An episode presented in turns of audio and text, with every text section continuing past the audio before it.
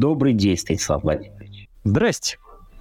В рамках вот такого цикла, который можно назвать археологической антропологией, с вами давайте мы побеседуем на тему того, что мы можем узнать о профессиях и родах деятельности древних людей по найденным их останкам. Но вот первый мой вопрос к вам. Что мы знаем о профессиях древних людей по их захоронениям? Скорее не по, собственно, захоронениям, а по самим людям. Потому что разные профессии, они отражаются частично на скелете. Правда, это отражается, если человек этим занимается реально много лет подряд, методично, постоянно, чтобы напряжение мускулатуры и связок на кости было одновременно, одномоментное на протяжении долго-долгого времени. Самое лучше всего отражается что-то такое тяжелое физическое. Не все комплексы хорошо изучены, но, например, один из самых хорошо изученных — это комплекс всадничества. В своем роде такая тоже профессия — ездить на лошади. Тогда меняются все суставы, это тазобедренные, коленные, голеностопные, потому что ноги находятся в нестандартном положении. Меняется, наверное, позвоночник, но про это я, честно, не особо знаю.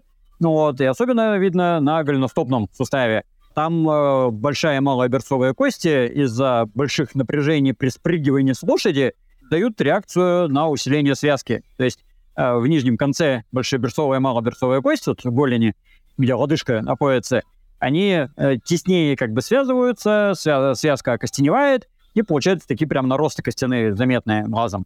Это хорошо видно. Также при комплексе всадничества меняются зубы чудесным образом, потому что всадник регулярно подтягивает всякую подпругу зубами. И когда лошадка брыкается, подпруга дергает, и зубы улетают веером во все стороны. Поэтому всадник, всех эти зубы, торчащие куда попало, с маленькими переломами альвеолярных отростков, это прямо заметно, очень здорово. И такой тоже элемент странного комплекса всадничества — перелом малой берцовой кости. То есть это связано скорее не с лошадью, а с тем, что человек, сидя на лошади, получается высоко. А поскольку, будучи всадником, он 100% еще и воин, и когда это какой-нибудь сармат рубит беззащитных меотов, меоты пытаются что-то сделать и своими тяпками отмахиваются. А поскольку этот сармат сидит на лошади весь бронированный, и лошадь бронированная, то прилетает ему неизбежно сбоку по голени, по ноге. Потому что куда можно дотянуться, сюда и прилетает. О каком времени сейчас речь идет? Давайте этот период как-то обозначим. Это не важно, в общем. Если это сарматы, это первые века нашей эры, третье до, третье после. Но, в принципе, это для всех всадников то же самое. То есть, лошадь, она не меняется, всадник не меняется, и пехота по всаднику будет гвоздить по ногам неизбежно. И малая берцовая кость переломана, это прям сплошь и рядом. Не каждый второй, конечно, тем не менее. А кроме всадников еще какие профессии видны по останкам? Кроме всадников, ростка ткача, такая известная на зубах, когда ткач нитку держит в зубах, ее периодически оттуда выдергивает, и на резцах, как правило, получается прям такая продольная бороздочка полированная. Видно, что он был ткач. Какие-нибудь эти грузчики и каменотесы, потому что у них будет позвоночник убитый напрочь в пояснице и в нижнем грудном отделе. И например, для строителей Великого Новгорода характерные переломы стопы и нижней части голени. Когда их смотрели антропологи, некоторое время удивлялись, что это вообще такое. Но видимо, они себе роняли периодически каменюки просто на ноги. Когда белокаменное строительство, а потом, когда белокаменное строительство закончилось, то и переломы такие чудесным образом исчезли. Их нету. Вообще воинское дело, это тоже профессия, она резко отражается, в боевых травмах, очевидным образом. Там всякие рубленые, колотые, все такое. А можно ли как-то по останкам людей предполагать, как менялись их профессии, ниши, среда обитания? Изменения, они точно были, но по костям не особо это заметно. Скорее, смена вообще в принципе хозяйства. Это видно. То есть у охотников-собирателей, допустим, ноги очень мускулистые, они прям бегают безостановочно. И такой рельеф, что ни одному земледельцу не снилось. В неолите все это резко снижается, потому что они на месте начинают сидеть. Но у них гораздо более натружные руки получаются, потому что они тяпками машут безостановочно. А если это уже какое-нибудь средневековье, там начинается дифференциация, потому что одно дело — это крестьянин в поле, другое дело — ремесленник где-нибудь в гончарной мастерской, то у них уже разные нагрузки вырисовываются. И само по себе появление разнообразия — это тоже показатель, потому что охотники, они все примерно одинаковые, а в Средневековье они разные. Этот строитель, этот каменотес, этот какой-нибудь железоплавильщик, это еще кто-то. И как все эти профессии отражаются на том, что остается в сухом остатке? Железоплавильщики я не знаю, а кузнецы видны. Потому что кузнец, он машет тяжеленным молотом, стучит все время от души, И там плечевые кости просто какие-то невероятные, там дельтовидная бугристость. То есть понятно, что такое можно себе наработать не только будучи кузнецом, но даже на фоне какого-нибудь там маниакального рубаки, который мечом там целый день машет, ну, меч весит там, не знаю, от силы 1,5 кило. А кузнечный молот весит не 1,5, а сильно больше. Рубится этот вояка там раз там, в году, наверное, ну, сколько он там воюет. Ну вот, а кузнец машет молотом каждый день, с утра до ночи. Там просто страшное дело, какие они накачанные. А можем ли мы говорить о том, что какая-либо профессия или сфера деятельности была развита или доминировала в тот момент по тому, что находим? Ну, это зависит от того, что мы, собственно, копаем. То есть, опять же, если это какая-то древность большая, ну, там, какой-нибудь верхний палеолит, они там все охотники поголовно. Ну вот, а если это позднее, ну, это зависит от культуры. То есть, если это степняки, они там все будут с комплексом всадничества. Если это земледельцы, они все будут земледельцы, но вот, а всадников там не будет особо. Это уже зависит от каких-то сиюминутных вещей. Но вот мне нравится серия, которую я лично наблюдал в Керчи, которая так никогда и не была опубликована, правда, ну там по уже каким-то хитрым соображениям, но там вот галерные гребцы. Рабы, которые похоронены, и у них там плечевой пояс немеренный, да, ножки у них так себе. Но тоже вот этот типа комплекс всадничества, но не всадничество, потому что это вот упирание ноги какой-то там перекладину на галере, плечевой пояс, руки там прямо накачаны, дальше некуда. Но это вот конкретные гребцы, которые вот в одном только месте и есть. Это вот портовые погребения, где-то там в Катаканаеве. А в это же время другие люди из той же самой Керчи занимались другими вещами. Ну, примерно синхронные материалы из Артезиана, которые я тоже наблюдал, то у них совершенно другие комплексы. Потому что там был военный гарнизон, который там на пограничье сидел. Ну, и они как бы и не земледельцы, и такие условные военные, потому что не особо они, судя по всему, воевали. Там у них военных травм-то нет ни у кого. Вот, ну, просто сидели в гарнизоне, как бы, хорошо себя чувствовали. Ну, судя по количеству битой керамики с посвящению Диониса, ну, кто такой Дионис, надеюсь, все знают, ну, понятно, чем они там занимались, но это на костях не отражается. Когда мы с вами виделись на раскопках под Брянском, вы рассказывали про останки, по всей видимости, дантиста. Найденный скелет, у которого был какой-то там мешочек и что-то наподобие стоматологического инструмента. Но это как, дантисты, это такое гордо уже такое переложенное. Суть в том, что в двух пещерах в Северной Италии, рипаро Виллабруна и рипаро Фредиан, найдены скелеты с высверленными резцами, где кремневым острием высверливали кариесную полость и забивали, да, пломбой из воска. Ну, то есть это не сами дантисты, это их жертвы, которым сделали операцию, а самого дантиста мы не увидим, потому что у него-то на руках это никак не видно. Но это хороший, кстати, пример в том смысле, что мы можем видеть профессию не по самому человеку, а по его как бы применению этого человека. Ну, так же, как вот недавно пещера, я, правда, название сейчас не помню, на Калимантане найденная, просто ее не так давно там описали, поэтому названия у меня еще в голове нет. И там вот ампутация голени. 30 тысяч лет, на всякий случай, то есть очень так прилично. И вот тоже, ну, сам-то он не был хирургом, но кто-то еще много отчекрыжил, и, значит, хирург таки был. Но только с поправкой, что и рипаро Виллабруна, и Фредиана, вот эта вот кремонтанская, да, это все-таки не профессии. То есть там не было профессии дантиста, потому что это 14 тысяч лет, на Калимантане вообще 30 тысяч лет, и там не было профессии как явления. То есть это был просто какой-то более ловкий там шаман, который мог такое сделать. Но это не значит, что он делал каждый день и вообще часто, в принципе. То есть, может, раз в жизни это сделал, но здорово сделал, да. Еще, кстати, да, еще хороший пример такой профессиональной вещи. Это, на взгляд, Хатер из Египта, где шахтер первый. Вот у него весь скелет изношенный вдрызг, при том, что он не старый сам-то, ему лет 20 с копейками, ну вот, а изношенный скелет у него и похоронен он в шахте, что характерно. Ну, там шахта такая условная, то есть такая канава как бы. Ну вот, но для того времени это, да, шахта, ну, там где-то метр глубиной. И вот они там какой-то этот роговик там добивали, какой-то кремнистый сланец, что-то такое. Ну, кремня нормально у них не было, вот что-то похожее там они выковыривали из земли. И вот он себе убил скелет до невозможности, я от этого, видимо, и в итоге помер.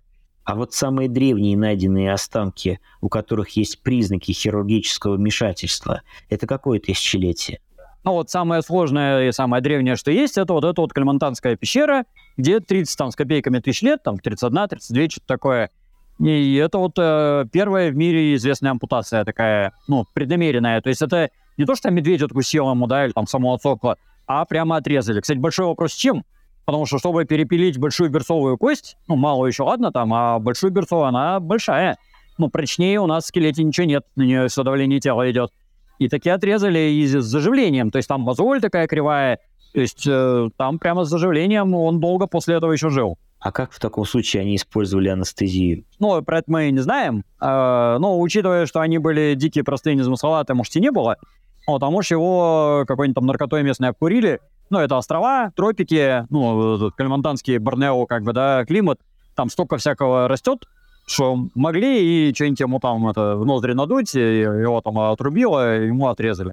Вот. Но в любом случае потом-то он отходил. Вот. Но, как показывает, опять же, практика, вот эти все охотники-собиратели, они крайне малочувствительны к таким повреждениям. Ну, потому что те, которые чувствительны, они не доживают, просто банально, они помирают очень рано. Из-за чего? Потому что отбор естественный, потому что настолько суровая жизнь, там каждый день тебя жрут какие-нибудь пиявки, москиты, там, змеи, не знаю, скорпионы, там, кто угодно.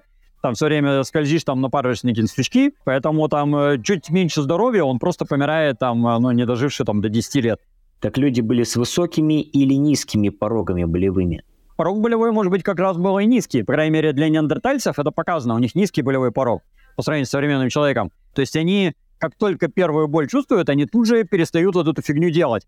Но они очень терпеливые. То есть они боль-то будут чувствовать, вот, поэтому они не будут напарываться. А если боль все-таки такая неизбежная, ну, когда вот там ампутацию делают, да, то он просто сожмет зубы и будет терпеть. Потому что если он не будет терпеть, он помрет. А судя по тому, что он выжил, значит, таки терпел. Вот, но всегда еще стоит помнить, что у нас такая ампутация одна, достоверная, вот на весь палеолит вообще, в принципе, там не то, что верхний, там, в принципе, на весь палеолит. То есть есть люди там без руки, там еще что-нибудь такое, в Шанидаре, в Лякине, это еще неандертальцы, но там 33 причины, почему у них не могло не быть руки. Там, может, ее врожденного вообще не было, как вариант, да, может, там медведь откусил, может, отморозили. Вот, то есть там нет следов хирургического вмешательства. А вот на Калимантане есть следы именно хирургии как таковой. Там, ну, посередине голени там по-другому никак, как с хирургией, она никуда не денется. То есть получается, что пока неизвестно ничего, что старше 30 тысяч лет и при этом имеет какие-то следы хирургического вмешательства. Есть, может быть, фармакопея у неандертальцев в Шанидаре и в Эль-Сидроне. Вот, но там лекарственное растение. То есть какие-то лекарственные растения, может быть, применяли. Вот, но тоже всегда еще стоит помнить, что когда мы говорим о древности, там, 60 тысяч лет, как в Шанидаре, и мы находим там эту пыльцу какую-то, да, ну, вот мне, например, нравится идея, что они там лекарственные растения использовали, а есть исследователи, которые с этим сильно спорят, дискутируют, говорят, что за бред, как бы, это просто там пыльца, ну, а ее и так как бы хватает. Вот, ну, то есть аргументы есть в разные стороны, и объяснение есть, что там песчанки закопали, там пчелки принесли на лапках, там, и там что угодно может придумать. Археологические данные подтверждают факт становления и развития лечебного дела у древних людей. Ну вот, собственно, подтверждает. Ну, допустим, вот в Шанидаре вот эта вот пыльца лежит кучками по 100 пыльцевых зерен вместе. Пчелки столько не приносят, песчанки не закапывают, только лекарственные растения, а там только лекарственные такими кучками. То есть там из 26 видов, 6 видов кучками, то есть цветы именно лежали, это именно лекарственные. А все остальные, которые ветром принесло, они не кучками, они не лекарственные. Ну, вот, но это уже само по себе вот эта статистика говорит, что неспроста. В Эль-Сидроне там фитолиты, ромашки тысячелистника на зубах, ну, которые, ну, никто не будет жрать так, как бы, сырыми. Они банально горькие, что их есть-то. Вот, и какая-то там тополиная кора, которая тоже, как бы, лекарственная, но она не питательная, ничего, и что бы ее вообще жевать. Ну, вот, и вот такие исключения, как бы, наводят на мысль, что это, да, наверное, медицина. Вот, а с другой стороны, это делали неандертальцы, какие-то там были вкусы, бог их знает, может, им нравилось жевать тополиную кору. Ну, поэтому, когда мы чем дальше вглубь углубляемся, тем больше у нас, конечно же, сомнений. Вот. А вот когда они следы ампутации, просто видно там эти шкрябалки на кости, ну, там мы уже не сомневаемся, что, а как еще объяснить, там у нас альтернатив нету. Вот интересно, как можно увидеть наличие профессии врача, лекаря у древних? Ну, вот скорее, как через результат применения этой профессии. То есть самого врача, если мы найдем, скорее всего, мы на нем никаких следов, что он врач, не обнаружим. Деятельность самого врача, она не настолько прям маниакальная, чтобы у него это на скелете отразилось. Но он не делает что-то такого мегаспецифического, чтобы не делает другое, чтобы вот мускульные его какие-то усилия повлияли на его скелет, чтобы мы увидели, что это врач. Вот, но мы видим леченых людей, тогда мы понимаем, что там был врач. Но, опять же, с замечанием, что понятие «профессия» — это понятие там очень позднего времени, то есть это уже там какое-нибудь средневековье. Я не уверен, что даже в античности там была четкая, внятная профессия. Значит, они могли лечить все, кто угодно и кого угодно? Ну, про какое мы сейчас время говорим? Неважно. Нет, что значит неважно? Это важно. Потому что если это неандертальцы, там, в принципе, нету профессии как таковой. Ну, понятия профессии нет. То есть каждый делает все то же самое, что все остальные, Но некоторые это делают чуть лучше. Мы можем его назвать там шаманом-лекарем, но это не в современном понимании уж точно. То же самое в верхнем палеолите на самом деле. Вот. А если это какой-нибудь там, не знаю, бронзовый век, ну, наверное, да. По крайней мере, там какие-нибудь законы Хаммурапи, да, но это уже ранний железный, наверное, век. Там есть прям вот законы, касающиеся медицины и лекарей. Ну, значит, были лекари. Но это уже ранний железный век, это уже там фактически античность какая-то. Ну, наверное, в бронзе еще что-то такое было. В неолите, то я очень сильно не уверен, что такое могло быть. Ну, просто, чтобы была профессия, должны быть очень большие сообщества, где можно заниматься одним каким-то делом, не заниматься всем остальным, и при этом выживать. То есть должна быть востребованность. Вот. Ну, чтобы тем более это был лекарь, нужно, чтобы было очень много больных людей. В маленьком коллективе их не будет очень много. Тем более, если это охотники, они раньше помрут все, и незачем их лечить. А сами болезни мы можем изучать по археологическим находкам? Но, опять же, болезни мы видим только те, которые оставляют следы на зубах и костях. Потому что есть масса, там, ну, не знаю, простуда какая-нибудь, она не оставляет следов на костях никак. А всякие вот переломы, боевые травмы, охотничьи, там, какие-то несчастные случаи, переломы зубов, кариес, там, какой-нибудь пародонтоз, это видно прекрасно, да, там, холодовой стресс иногда, в принципе, маркеры стресса не специфического, иногда и специфического, вот насколько хорошо жилось. Тут самое главное, что надо понимать, это что главная цель палеопатолога не изучить древнюю болезнь, то есть палеопатолог не лечит древнего человека, а цель узнать, как хорошо жили эти древние люди, то есть насколько у них здоровье было хорошее на самом деле. И существует так называемый палеопатологический парадокс, чем больше патологии мы видим на скелете, тем здоровее был этот человек, потому что ну, он выживал. Если это на скелете отразилось, он все еще не помер, значит, он был очень здоровый. Какие еще находки в истории археологии были, где по предметам, лежащим рядом с останками человека, можно было судить о его профессии? Для каменного века таких примеров вообще... Ну, если это охотники, то понятно, там наконечники всякие, да, но это у всех. Ну вот, а такой какой-то специфичный... Во-первых, не было специфичных профессий в палеолите, в принципе. Ну вот, но примеров два. Это вот этот человек из рипаро Виллабруна, но, опять же, не он был лекарь, это его лечили. Ну, где у него зуб высверленный, и у него, да, около пояса лежат эти острия, и комок какой-то черной фигни, который, видимо, тот самый воск, которому себе эту пломбу залеплял. А второе, это вот тут самый Назлет Хатер, который шахтер, и у которого в погребении лежит здоровенный такой тесак, ну, там умные люди как-то умнее назовут, но для меня это каменный топор, и которым вот он копал эти самые норки, вот эти типа шахты. Все, других нет, потому что не было профессий. А профессиональные появляются уже в более позднее время. Ну, наверное, в бронзе, когда вот там есть погребение какого-нибудь там кузнеца, погребение, опять же, воина, погребение там того же шахтера, там земледельца, кого-то еще, там лекаря. Вот. Ну, в бронзовом веке это начинается, в железном веке это уже нормальное явление. Ну, вот. Но тоже зависит от культуры. Потому что если это, например, мусульмане, они не будут класть. То есть неважно, кем он там был в жизни, он просто будет вот саван завернутый, да, даже без гроба там лежать в земле. А если это там античность какая-нибудь, там, да, могли положить там что угодно с ним. А с какого века, каким периодом такие находки датируются? Ну, вот я говорю, с бронзового века примерно. То есть там вот погребение кузнецов это где-то, ну, условно, там 4000 лет назад. То есть это позднее время. Ну, наверное, в неолите что-то подобное есть. Но просто, если честно, вот то, что касается позже верхнего палеолита, я знаю плохо. То есть я не могу точно сказать, потому что я просто в эти времена никогда особо не лез. Какие-то отдельные примеры я там где-то в литературе видел, да, там что-то там сам видел, вот этих каких-то там гребцов.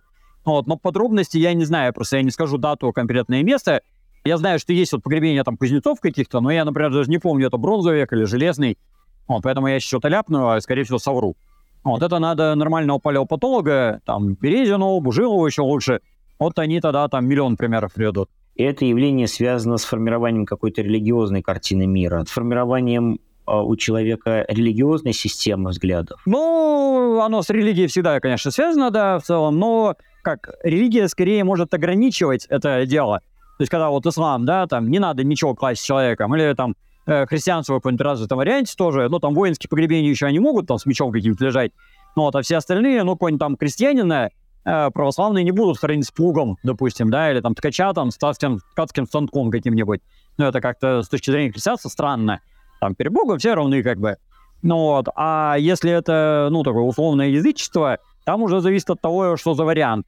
Там, да, могут быть, и вот если его это рабочий инструмент, могут быть какие-то представления, что в этом инструменте что-то такое там магическое, там плохое, нехорошее, или наоборот очень хорошее, ему там пригодится в загробной жизни, поэтому надо положить.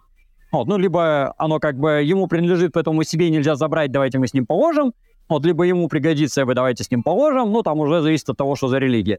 Ну, вот, но это скорее, как бы говорю, религия будет ограничивать, то есть она будет объяснять, почему нельзя положить и почему себе нельзя забрать, но как бы напрямую с религией это не особо связано. Хотя, ну, это там уже бесконечное разнообразие культур начинается. Говорю, просто в эти поздние времена я вот никогда не лез, поэтому, и тем более, да, еще есть такой момент, что когда мы находим конкретное погребение, ну, скажем, бронзового века, и обнаружим, вот с ним лежат там кузнечные какие-то дела. А вот как узнать, это у них религиозные представления такие были, что там кузница, это там, не знаю, преддверие ада, да, это та-та, и поэтому надо там кузнечные там эти меха положить, потому что в них там, не знаю, демоны сидят. Ну вот. Или это потому, что просто они не знали, куда это деть, и положили с ним. Ну вот, мы их уже не спросим. Это было там 4000 лет назад, скажем, или там 2000 лет назад. Ну вот, мы не в курсе. Они записок не оставили, это бесписьменные времена. Вот если это письменные, то, как правило, это уже какие-то там более-менее, ну, известные, и там они тоже не обосновывают, если честно. Вот, а скорее, как бы там, как запрет, опять же, будешь, не надо класть, потому что там все равны. То есть получается, что мы ничего интерпретировать не можем, все остается только на уровне наших догадок. Чаще всего, да. Вот, поэтому, собственно, настоящие нормальные антропологи, археологи в реальных научных исследованиях стараются в этой дебри не лезть. То есть фиксируется, вот у нас есть скелет, рядом с ним лежит там топор какой-нибудь. Вот, а почему он там лежит? Ну, мы не знаем, как правило. Более того, как показывает этнографическая практика, если мы сейчас найдем какое-нибудь там племя, которое кладет топор, вот, они могут часто не объяснить, почему они кладут топор. Ну, потому что деды клали топор, поэтому и мы кладем топор. Если даже там из них попытаться вытянуть, они дадут какое-то объяснение, конечно, вот, но скорее они его придумают на ходу. Если мы 5 человек опросим, почему они кладут, они скажут разные версии. Вот, и причем это не потому, что они забыли, как правильно и как было когда-то там вот по-настоящему, а это потому, что никогда не было определенности, потому что вот эти все ритуальные вещи, они на то и ритуальные, что у них нету какого-то строго логического обоснования практического, и не было никогда. То есть не было такого времени, когда бы они точно знали, почему они кладут топор, а потом подзабыли, и теперь вот сомневаются. Никогда этого момента не было. Станислав Владимирович, спасибо вам за сегодняшнюю беседу. Пожалуйста.